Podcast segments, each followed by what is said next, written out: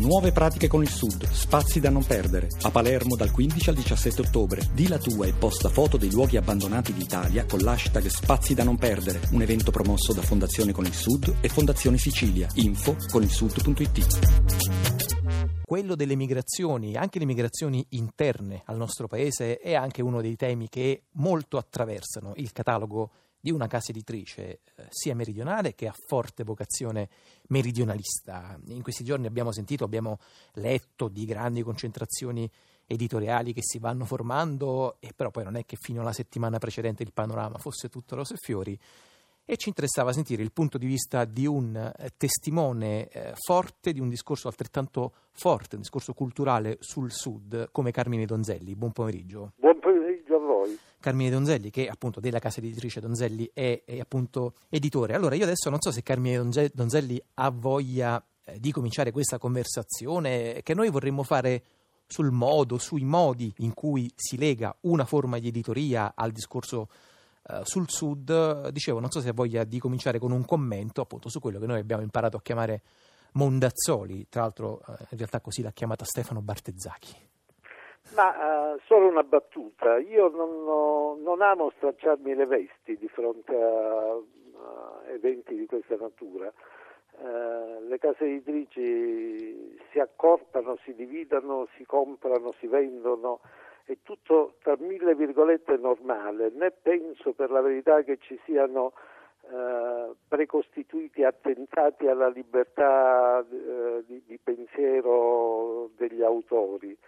Mi limito a una considerazione molto più banale: il trentotto per cento di concentrazione nelle mani di un solo soggetto dell'intero settore, in qualunque settore, fosse anche quello dei bulloni, sarebbe un fenomeno preoccupante dal punto di vista esattamente della eh, tutela della libera concorrenza e del mercato.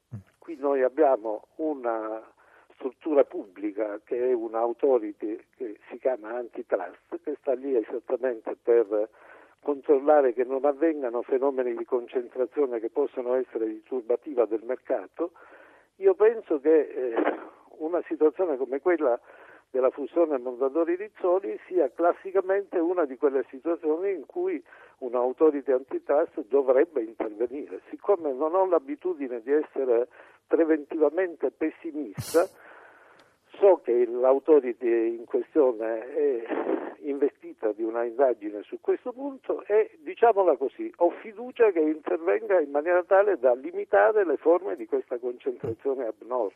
Allora, questo riferimento alle concentrazioni, alla concentrazione che ha appena fatto Carmine Donzelli, mi fa venire in mente che appunto la sua casa editrice eh, è improntata in qualche modo a un'idea di appunto meridionalismo molto particolare, che rifiuta, eh, Carmine Donzelli mi corregga se sbaglio, rifiuta l'idea appunto di un mezzogiorno tutto aggregato intorno al tema solito, abituale, quello della eh, arretratezza eh, e, e lavora appunto attorno a un'idea invece di mezzogiorni, di mezzogiorno al plurale, che ha al suo interno articolazioni e ha caratteristiche eh, molto differenti. Carmine Donzelli. Ma eh, io... Condivido molto questo suo, anzi apprezzo molto questo suo modo di riassumere un punto di vista che effettivamente è il mio e il nostro. Noi cerchiamo di lavorare eh, esattamente, e da tanti anni per la verità, in questa direzione, cioè eh, diciamo il meridionalismo, tra le tante cose buone che ha prodotto, si è portato anche dietro questa idea di un tutto aggregato verso il peggio, diciamo, di una specie di universo mondo della arretratezza che si potrebbe tagliare con una netta linea geografica divisoria, che poi è una rappresentazione della realtà meridionale che finisce con essere di impedimento a qualunque forma positiva di valutazione e di intervento. Ora, noi sappiamo molto bene, per prendere il settore dell'editoria, che è quello di cui stavamo parlando, che certamente, per esempio, in termini aggregati, la realtà del Mezzogiorno è una realtà assai meno significativa in termini di presenza di imprese editoriali di quanto non avvenga per le altre aree del Paese. Certamente la Lombardia, in termini di case editrici, è assai più forte della Calabria, non ci vuole granché a scoprirlo, diciamo. E tuttavia questa rappresentazione unificata del Mezzogiorno, come un tutto unico non ci rende giustizia del fatto che, per esempio, anche in questo settore, dove pure le sproporzioni sono evidenti, tuttavia esistono delle case editrici importanti di valore nazionale che lavorano con grande intensità e, e precisione, che fanno il loro mestiere in maniera straordinariamente positiva e che si trovano dentro realtà, collocate dentro realtà meridionali. Allora, se posso leggere appunto dietro la descrizione che ha appena fatto eh, Carmine Donzelli, mi sembra di intravedere almeno due nomi, almeno due case editrici e dunque almeno due luoghi. Penso per esempio a Sellerio, al lavoro meritorio di Elvira Sellerio eh, e poi adesso di Antonio Sellerio, a Palermo, penso a Rubbettino eh, in Calabria, penso alla terza a Bari, anche se in parte. Eh, questo invece però segna eh, dal suo punto di vista, Carmine Donzelli, una anomalia meridionale, in particolar modo napoletana. Cioè, per esempio, Napoli questa casa editrice non ce l'ha, questo lavoro di casa editrici non ce l'ha. Beh, Napoli effettivamente, e qui mi piacerebbe che, che i ragionamenti diventassero più fini, più approfonditi. Napoli, per esempio, è un caso da questo punto di vista interessante, perché eh, tradizioni eh, di realtà imprenditoriali nel settore dell'editoria, che pure c'erano, si sono andate assottigliando. E la realtà eh, è che Napoli in questo momento è editorialmente una realtà sottorappresentata, ma stiamo parlando di Napoli, non in generale del Mezzogiorno. Eh, la, la stessa questione della collocazione geografica territoriale dei marchi editoriali è un altro buon esempio di quello che voglio dire. Io, per esempio, quando abbiamo costituito la Donzelli con Una, una casa editrice che è nata con una forte vocazione e intensità di riflessione attorno ai temi del Mezzogiorno, questa casa editrice l'abbiamo costituita a Roma.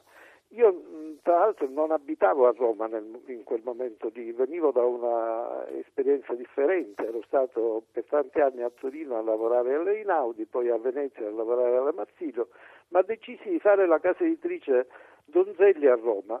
Bene, può sembrare paradossale, io la feci a Roma esattamente perché volevo una casa editrice a forte impronta meridionale, ma siccome il Mezzogiorno non è uno e sono tanti, la realtà paradossale, se volete, era quella per cui il modo più facile per fare incontrare amici di Palermo, di Catania, di Bari, di Napoli e di Catanzaro o di Reggio Calabria era proprio di vedersi a Roma. In un punto anche poi, immagino, come dire, fisicamente più raggiungibile eh, di una casa editrice fatta in Calabria. Raggiungibile, quello che consentiva effettivamente una intensità di relazioni che era quella che ci interessava. Naturalmente la mia casa editrice è romana, non, non, non, ha imparato ad esserlo, tra l'altro è radicata profondamente dentro questo territorio, eccetera.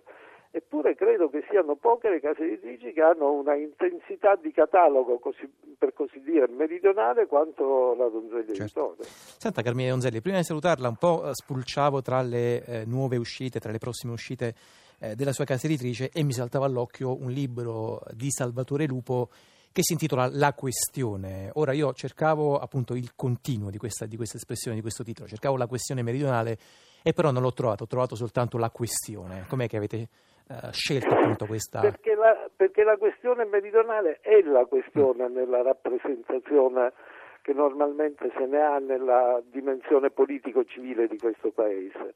Questo è un titolo un po' provocatorio. Salvatore Lupo, che è uno storico siciliano che appunto eh, conosce e frequenta la casa editrice da prima che nascesse, è uno dei fondatori di Meridiana, è stato direttore della rivista Meridiana eh, e quindi è una delle persone più titolate a rappresentare questo ragionamento che prima cercavamo di eh, riassumere. Ecco, ha un'idea del Mezzogiorno che è esattamente di questa natura, cioè c'è un'enfasi continua nel proporre la questione con la Q maiuscola, addirittura senza aggettivi, ecco, che eh, è il problema, fa parte del problema, cioè l'enfatizzazione della questione è parte integrante del problema.